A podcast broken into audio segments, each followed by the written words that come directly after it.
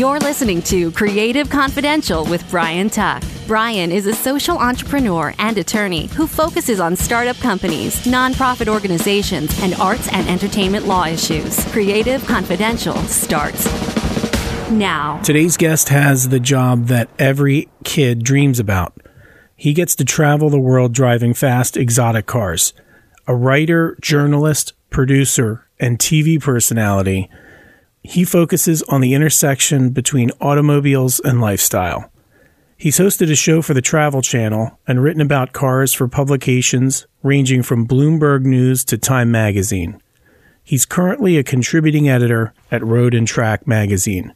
Our guest today is writer Jason Harper. Jason, thanks very much for joining us today on the podcast. Thank you, Brian. Fun to be here. I first started reading your work I used to, re- well, and still do read Bloomberg.com quite a bit, but the auto reviews, and this may be going back as far as, you know, six, seven, eight years ago, um, were what caught my eye. And primarily was because your ability to, you know, communicate, it wasn't all gear and ratios and technical stuff. You really brought and, and bring into your reporting, um, a, a, real focus on sort of the, the sensory the experience of, of what it's like to sit in, you know, in a, in a, in a Porsche 918 or, or, or a Ferrari or, or what have you. Um, tell us a little bit about, um, you know, what you're working on currently and we'll, we'll sort of unpack all of that as we, as we go forward. All right. Thanks, Brian. Yeah, I've always been a car guy, but, um, and I've always been given extraordinary opportunities to drive amazing cars. But in my viewpoint, a car is only as interesting as the person who's in it or the place where you're driving. And so I've always focused on this intersection between the actual people inside the car and how it feels in a visceral way rather than you know simply the engineering or the mechanics. Um, and that's kind of been my through line through my entire career. And um, I started as a writer, very much so, and uh, I still think what's most fun about a car is sharing that experience. Um, started as a straight up journalist and have moved on. And these days, as the industry has changed.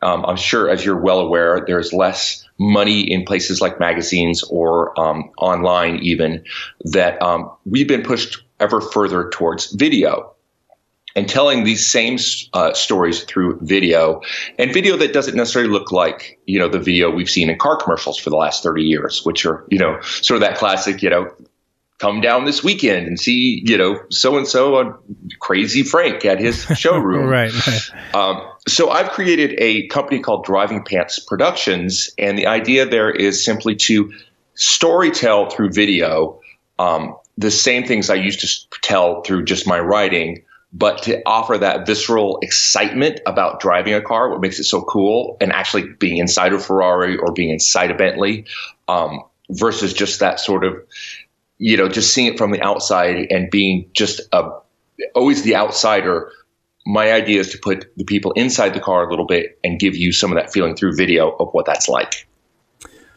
I, I think that's so important to have that other dimension to what you do in that you can only read about gear ratios and torque and horsepower so much you know it only you can only see that so many times and and not start kind of just getting your you know your eyes glazed over or at least at least mine do um, Me too. I feel the same way. It doesn't mean anything in a practical world. You know, I mean, zero to 60 in 4.7 seconds means mm, pretty much nothing to most of us. And the fact is, even if anybody who drives these cars a lot, that isn't actually how you quantify them.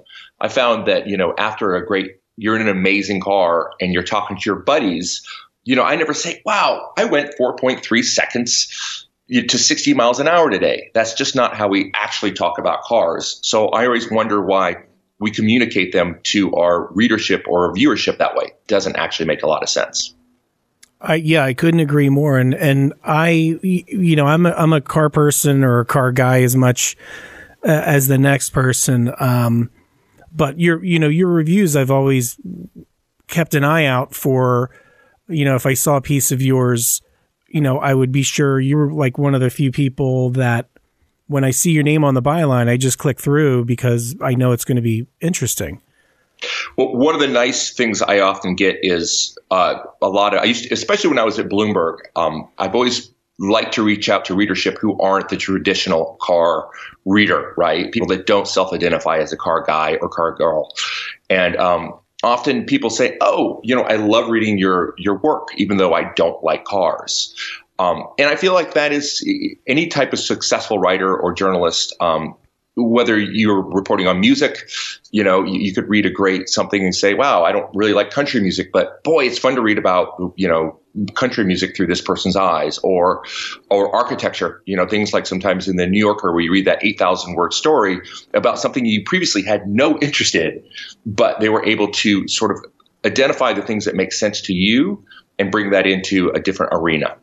Now, we can spend some time talking about sort of the evolution of media or the evolution of writing. I know that, you know, if you go back in time to when, you know, let's, let's pick a time like, for example, when, when Blogger became a platform that a lot of people used, all of a sudden, everybody that could, you know, put two sentences together had a blog and all of a sudden there was more there was more content than anybody could consume and it became very tough i think to and this would have been what the late late 90s mid late 90s early 2000s sure. Where you know it used to be uh, it you know i'm almost becoming a fan again of you know it was maybe it wasn't a bad thing to have all those those few gatekeepers at the traditional old outlets because there was some assurance that you know what would come out of the New York Times was good, or what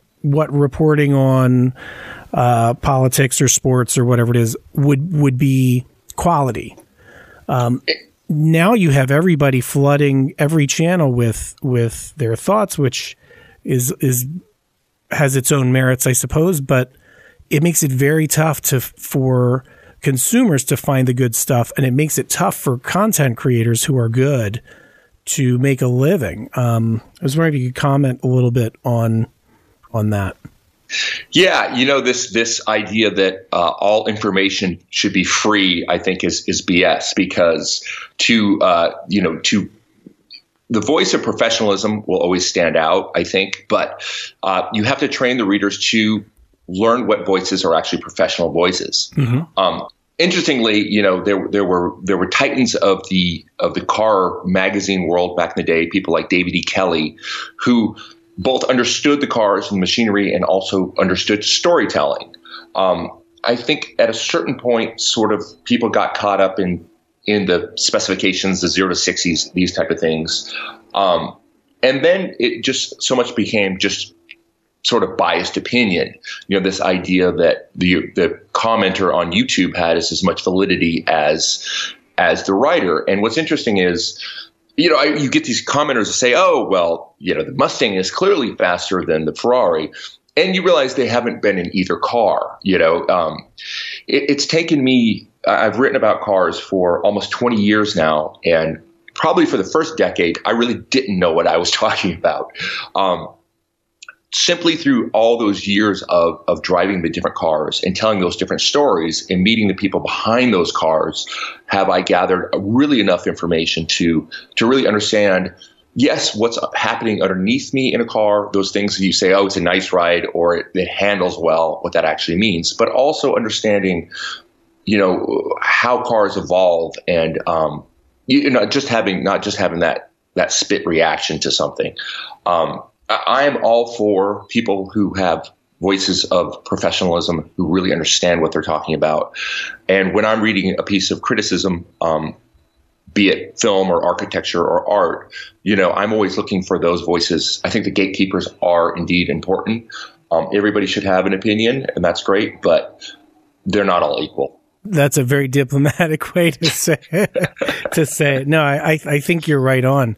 Um, and now the, I think the, that gatekeeper concept is reemerging in this way where you have people that are that have become a force on YouTube. They've they've built an audience around whatever niche thing they do. You know, they, it could be Um, it could be someone that goes, you know, like there's a lot of YouTube channels now where it's not unusual to see a high school girl going to the mall, buying some products, bringing them back and unboxing them. Or in the tech world, you've got computer guys that that review.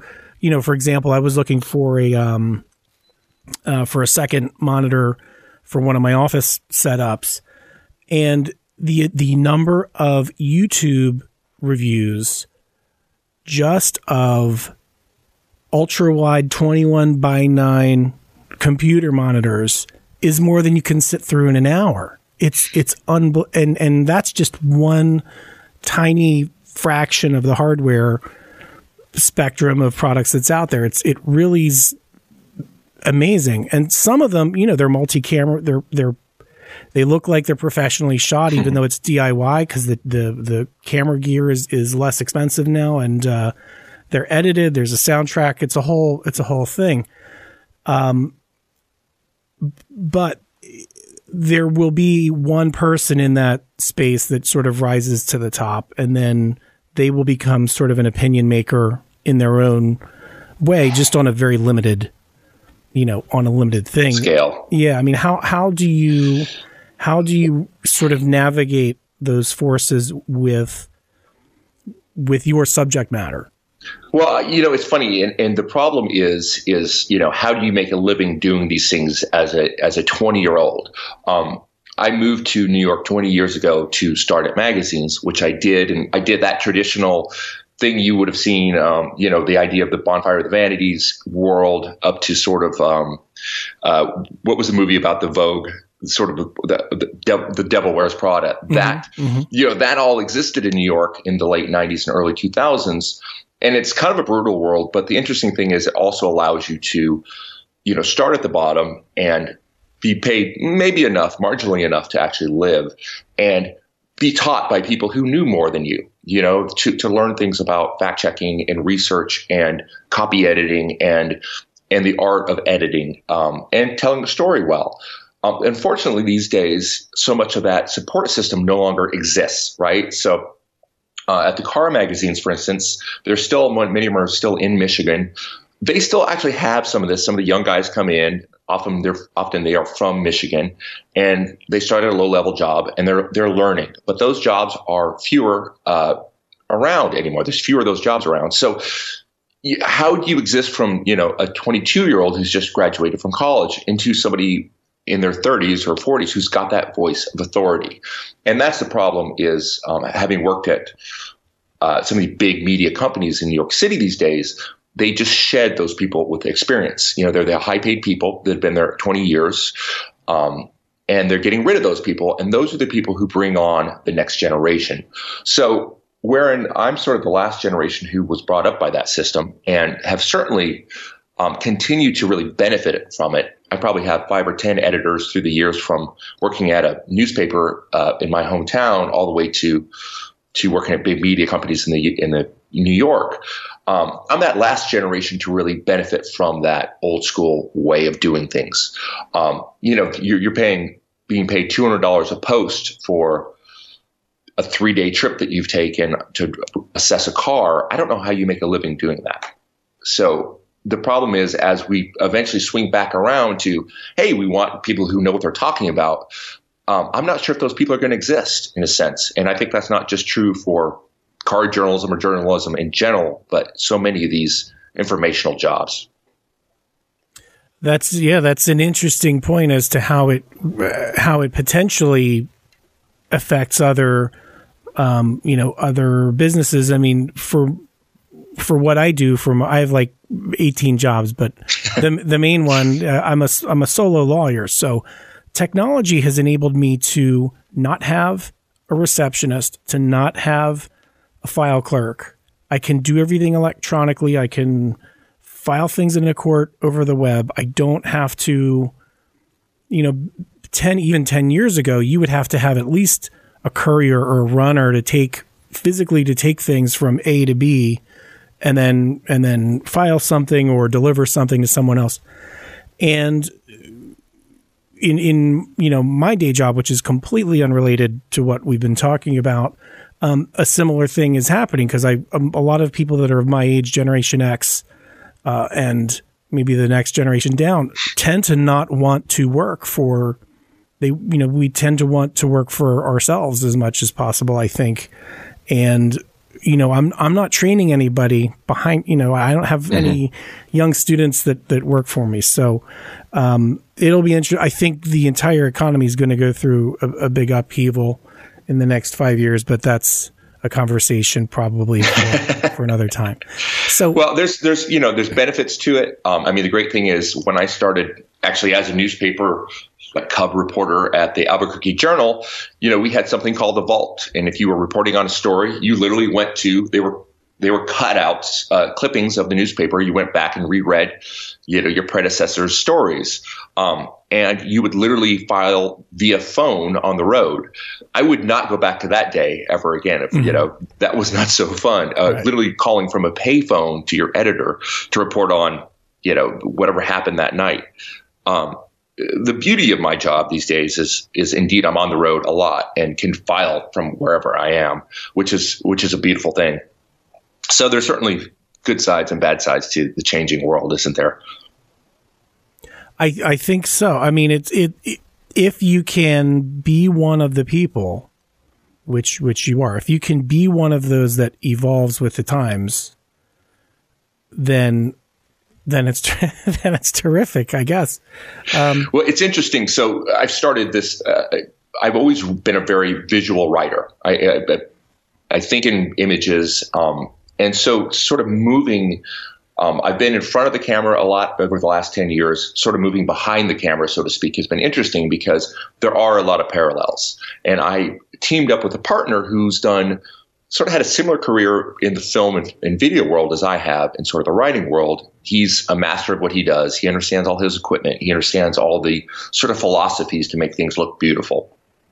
Um, and I've always been a writer who the words are important to me. You know, the building blocks are, are often as important as what you're trying to convey. Um, and it's allowed me he and i partnering and be able to shoot something together it's allowed me to not have to learn all his building blocks because i can relay re- rely on him to right. use the right camera and, and, have the guys that know and then i can say look i would love this to look this way here's the feeling i want to convey and he says oh well we need so and so lights i don't have to learn those things mm-hmm. but what's interesting right. is that that degree of professionalism is still every bit as important. And working for the companies, they want it to look just as beautiful because we've been trained by so many years of visual media to expect things to look great.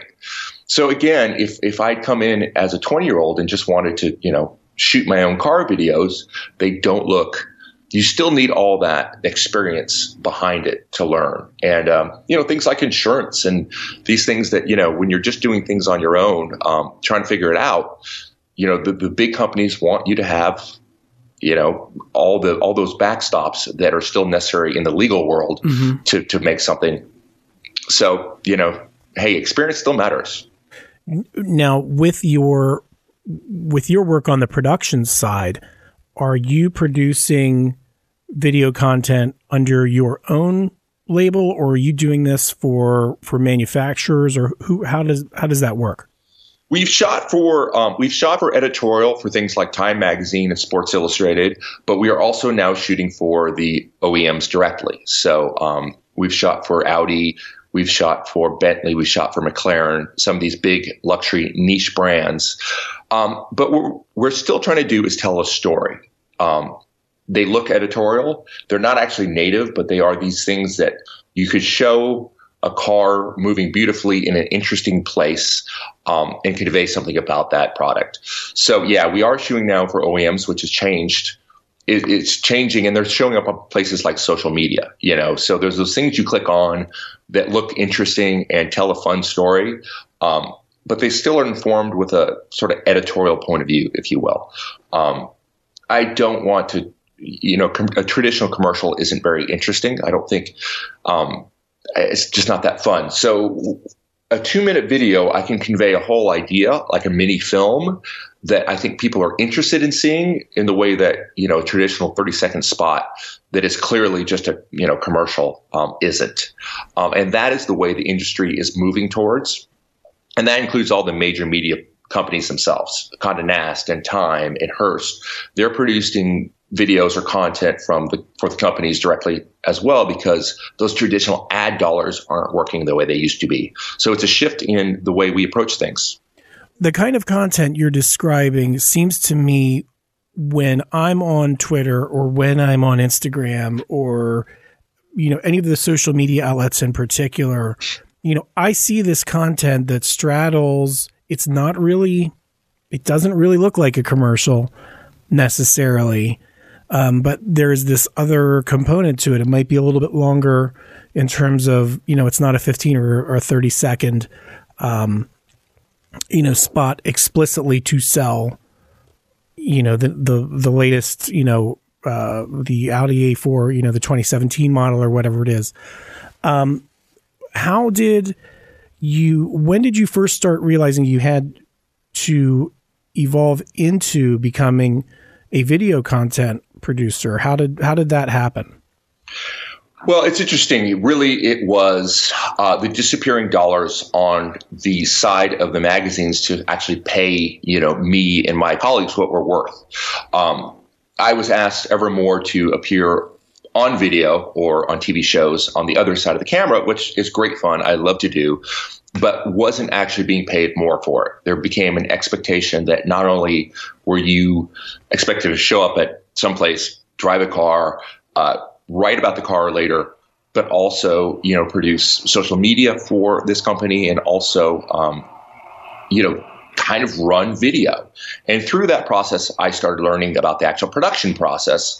And you realize, um, to your point, Brian, that you know as this sort of freelance world or contract world, um, you do become your own company. So why exactly would, are you plug and play for somebody else's company when, in fact, I know more about it than than most of the people on the masthead? You know, mm-hmm.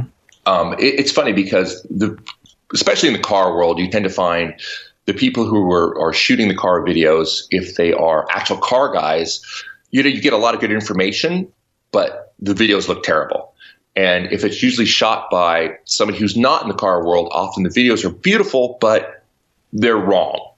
So my idea was basically combine the two worlds. I know how the cars should look, how they actually sound, how they actually perform. And going back to a little bit about that idea of I want to show what it's actually like to be inside the cars, the medium works really well. So um, our idea is let's make them look beautiful as they would in any great commercial, but actually have the information behind it that you know that only insider really can convey. Um, and I want it to be visceral and emotional. Hey, cars are fun, and and the reason I got into cars specifically was, you know, they are they're wonderful. They, they allow you to go on adventures. They're often beautiful. They attract other people who want to come and talk to you about them. Anytime I'm in a great car traveling, I meet people on the road because people approach you from all walks of life and want to talk cars. Um, cars are more than just something to sell. They're more than simply something that's just a conveyance from A to B. Cars are excitement, they're adventures. I have a four year old uh, boy who's loves to get in the back of my cars and and we drive places, and he always knows that we're going to go on an adventure with that. So, um, trying to convey that through video is a really nice thing because obviously cars are visual. So it's a nice alignment. Um, and realizing that why shouldn't I tell those stories rather than just being plugged into um, somebody else's scenario, right? And it turns out it's really creative and really fun. Um, and it is very much a storyteller. I'm a storyteller, and it's it's fun to be able to tell stories through a different medium. Well, I th- I think you're you're absolutely right on on all of that, and and you know, cars in American history, at least, you know, I think have always been a metaphor for freedom or metaphor for um, individualism or, or you know muscularity in in, in another uh, in another way. Um, when so are you still you're still producing written content though aside from the video production work you're still working as a columnist Indeed, yes. I write for a variety of publications. Um, I am a uh, contributing editor at Road and Track, which is one of those old and storied magazines that still really believes in great writing, long features, um, and beautiful photography. So it's a it's a great joy to get to write for a magazine like that because so many of the titans of the industry have written for that magazine or work at that magazine, and um, I get to write 12 or 14 page feature articles, which just doesn't exist anymore. Um, and also, I write for things like The Verge, which is a website that is a tech website, but is always looking towards the future, is always looking to uh, sort of a newer tech savvy audience, but who are also have intense curiosity about the world. Um, and they're, they're an audience that loves cars, and they're just as interested in cars as say, you know, schoolmates were 25 years ago, but they're looking, they're no longer buying those magazines like Road and Track. Um, uh, obviously, the automotive world is changing rapidly, um, but for all that, I think that that elemental idea of what you're talking about, Brian, about freedom and being able to get away and, and having that as a uh, an automobile is part of your personality still exists. And I think it'll exist from five years from now and 10 years from now and 15 years from now, even as the technology and the landscape changes. Yeah, it's, it's, uh, The Verge is a great website in my, in my opinion. I, I, it has a different, it's definitely in that tech space where you can read product reviews on the latest, you know, anytime Apple has a keynote or, uh, Samsung releases the next mm-hmm. you know, the, the next uh, smartphone or, or whatever is, is happening. They're a great resource for that. But they're, the interesting thing about The Verge is that it's also kind of like pushing out into this other subject matter. And I think the sensibility of how everything is presented uh, really speaks to, I mean, at least to me, and I think I, obviously the website is is just went through a big redesign, and and I'm sure their readership is uh, is is climbing daily. Um, I mean, it seems to occupy that space that CNET used to. It's you know it's interesting to me. It's a culture site in so many ways, mm-hmm. and as you know, our our world is both tech. Yeah, our world is, world is culture, right? So um, I like the idea of approaching cars as culture, and tech is also culture because it, it informs so much of what we do in our life. And I think that site really does that well.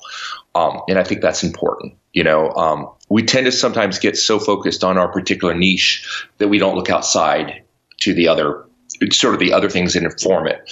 Um, and it's funny, it's what I've always wanted to do with cars. I actually didn't start as a car guy. I've always loved travel. I've been interested in a variety of things and started as a generalist um, magazine writer. I wrote all kinds of things. Um, and eventually kind of fell more and more to cars. And what I learned was the more I wrote about cars, the more I ended up writing about everything else as well. Um, because cars inform so much of what we do. You end up, you can interview interesting people in a car. You can go an interesting on an interesting venture in a car, travel the world in a car. That although it looked like my world has shrunk. In fact, it hadn't. Um, and tech is culture like that, and, and so are cars. What was your first big break? I uh, came from a small town in New Mexico, one of those classic, uh, you know, New York stories. Drove out as soon as I graduated from uh, University of New Mexico, which to me is in Albuquerque, was a big town at the time, and drove out to New York to like do the whole magazine thing. I waited tables for six months and eventually landed uh, at Vanity Fair running off photocopies. Um, and uh, worked there for about two years running off photocopies, but eventually amassing more, uh, more and more sort of opportunities and, and jobs. And at the end of that, I ended up working for a men's magazine called Gear Magazine. And it was supposed to be sort of a, it was a bit of a lads magazine, but it was also a pretty erudite publication. Had people like William T. Vollmann writing for them, um, uh, Easton Ellis. And it was a bit of this idea, it was a European magazine. And, uh, and essentially I got to write, do amazing profiles and uh, do crime stories. And at some point, one of the editors said, mm, "Can you write about this car?" And I said, I don't really know much about cars, but fine. And it put me on a racetrack. And uh, that day on the racetrack, something ignited. I, I was like, it's just visceral. It's emotional. It was fun. It was quite zen in its odd, weird way. And um, that was the start of my car career, as well as just also having a voice out there in the greater culture that people were listening to. People like would say, "Oh, I, am looking for your articles," um, and it's great fun. I mean, the great thing about writing or storytelling is it's allowed me to travel the world innumerable times, meeting great people. Um, and just living adventures, you know, actually doing the adventures that you have always dreamed about doing, and then having the real luck to go home and tell those stories to a greater audience. It's a great thing, storytelling, and I don't think it's going away, even as it does evolve. What do you think was your sort of watershed? Um, you know, the first car-centered piece that you you produced. Do any of those stick out in your mind as, you know, this is the piece that when I became who I am, or as as a as a writer, I mean. Yeah, I've done various pieces through the years that I'm proud of, but about well, not that long ago, uh, I grew up in I, well, I grew up in New Mexico on a ranch, and it was a truck culture, you know, pickup trucks, and uh, I drove a old GMC pickup that still runs on our ranch today, and um, the new version came out four four years ago, and um, I took my new four year old son to meet his granddad on the ranch where I grew up in the new version of the of that pickup, and ended up bringing a photographer along, and sort of chronicled the old pickup truck which still runs alongside this new pickup truck with the idea that pickup trucks are multi generational. You know, we tell stories through through our vehicles. Um, and bringing my new son to meet his granddad for the first time and having the old truck there and arriving in the new truck, I sort of allowed me to tell the story about growing up myself in this pickup culture and the joys of that.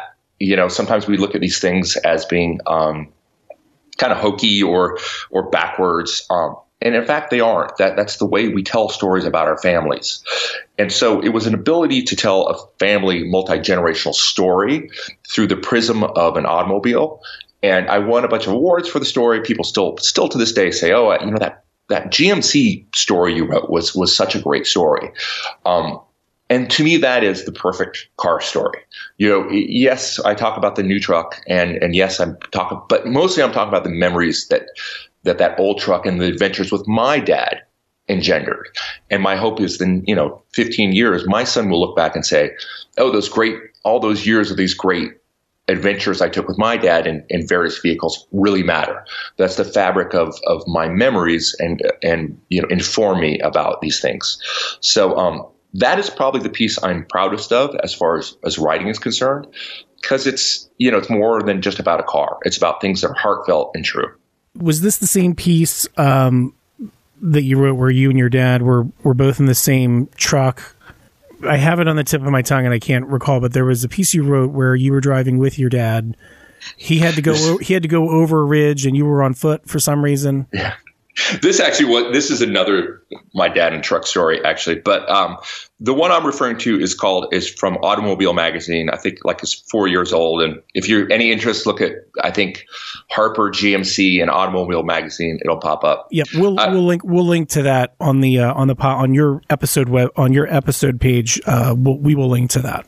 Cool yeah it's uh, i think it's called truck tales t-a-l-e-s um, but the one you're talking to, Bryan, is actually a, a more recent story where you know, uh, as dads and, and sons do, you battle over things. You know, as as a generational generation shift, and you know, one takes more control over the other. I still find we do it in the truck more often than not. Who were your uh, Who were your influences in terms of writers that you admired early on? Interesting. Uh, mostly fiction, actually. Um, funny influences like Gabriel Garcia Marquez. Um, I've always loved lyrical writing, evocative writing.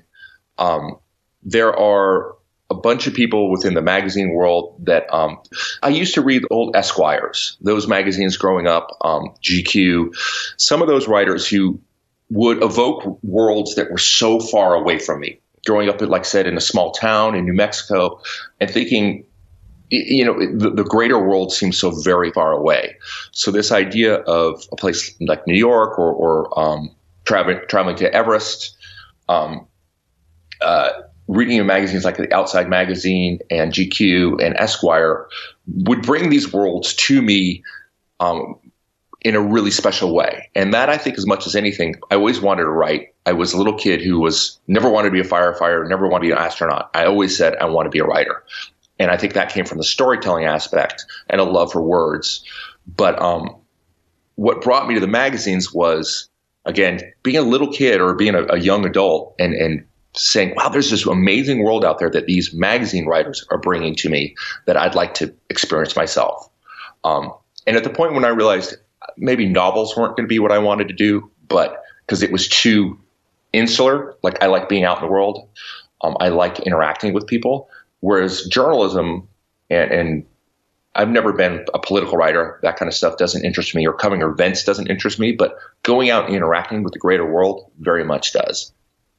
And I would think writing for, you know, in a more journalistic way gives you a more, there's more immediacy to it in that you you know you're not working on a novel for two years and then you know and then you then it goes out and then there's now you have to tour and support it um, it, with with journalism you know you're putting a piece out every you know every month something is happening i would suspect or on a shorter even shorter uh, timeline now when in with the way people consume information um, where if you can't produce a stream of content, you lose people's uh, attention. You lose yeah. your, you lose your readership. So it's true. It's nice because it's always changing.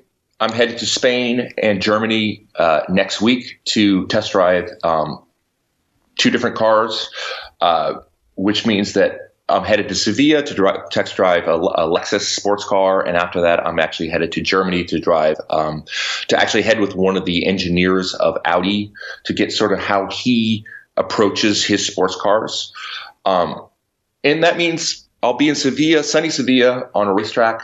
Um, having an experience that's different than today, and then I'll be interacting with this engineer um, who will also have his own worldview that I'll get into and driving the roads that he drives every day as he's informed about what he sort of wants to create as far as a sports car, um, which is really cool because those two experiences will be totally different from one another.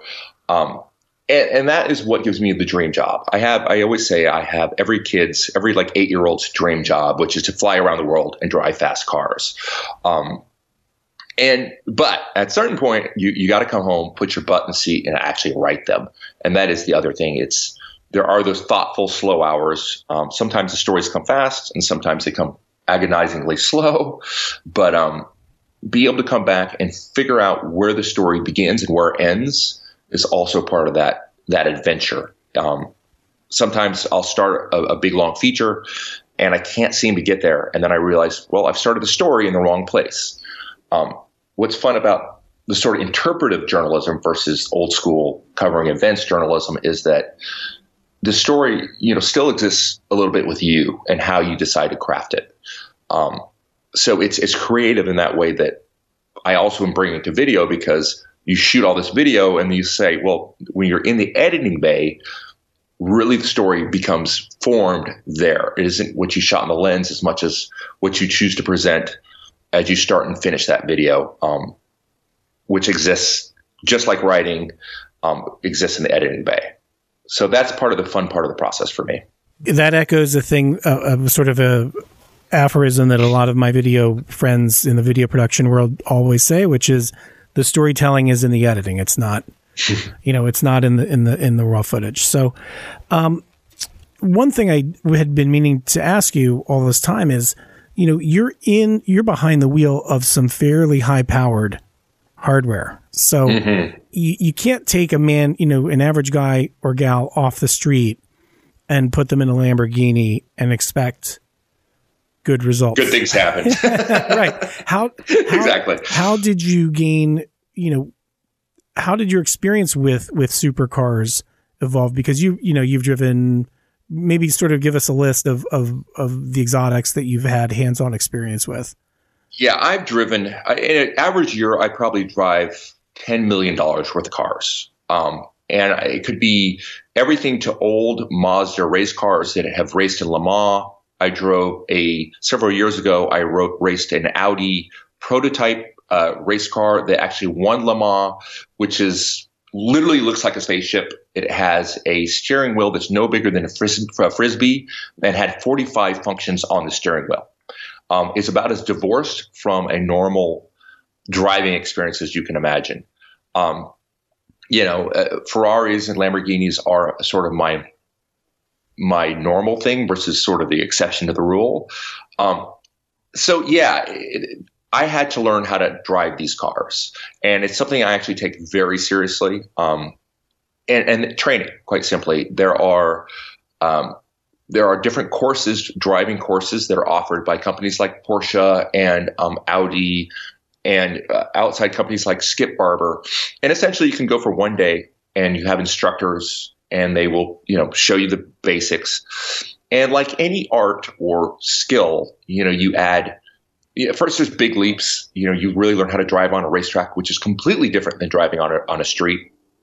And then as you get to know the basics, you know, the building blocks become smaller and these little things about car control or letting off the brake in a specific way or, you know, where your eyes should go all the time.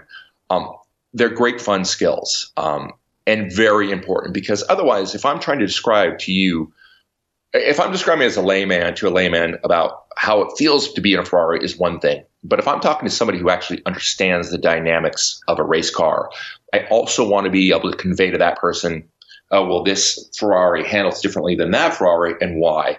So part of that credibility and the professionalism we've been talking about earlier comes from that stuff. And it's very important. And I'm always learning. Um, I, I, drive with professional race car drivers all the time and always take their advice. Um, you know, I, I always say I'm a, I drive professionally, but I'm not a professional driver. Um, I'm a very good, safe, decently fast driver. I love to be on a racetrack. It's my happy place. But um, you get in with true pros, and I'm always wowed. I, I always think I'm driving as fast around in this track as any human being could drive. And then you get into the right hand seat, and a pro actually gets in and shows you how it could be done, and you go, "Oh, yeah, okay." um, yep but but it's important because these companies lend you cars that are worth you know more than houses, and uh, I always want to bring those cars home safely because otherwise they're not going to lend them to you again. So um, you don't want to be that guy. Nope. The day I drove this, you know, this Le Mans winning car that was worth probably twelve million dollars on a racetrack, you know, I said this could be on my epitaph, which would be, you know, oh, this is the guy that crashed the Le Mans car. You don't want to be that guy. So some of those days are um, you wake up in the morning and think, mm, I'm a little afraid. You go to bed that night and say, I want to do it again. So that's also part of the joy of the career. Not your typical day at the office, for sure. No, it's not a cubicle job, thank God. well, Jason, I, I, can't thank you enough for joining us today, and we will post uh, links to your uh, to your website and uh, to the stories that we referred to uh, on creativeconfidential.net. All you have to do is go to Jason's episode page, and all the information will be right there. And uh, again, Jason, thanks very much. And uh, I look forward to uh, reading your next piece. Thanks, Bryan. Much fun. I really enjoyed it. Thanks for listening to Creative Confidential with Bryan Tuck. To have Bryan consult for your arts organization or to book Bryan for public speaking engagements or personal coaching sessions, send an email to bryan at creativeconfidential.net. That's B R Y A N at creativeconfidential.net. To get future episodes automatically, subscribe to the podcast on iTunes or visit us on the web at creativeconfidential.net. This has been a Steve Mittman social media creation. Steve Mittman, socialmedia.com.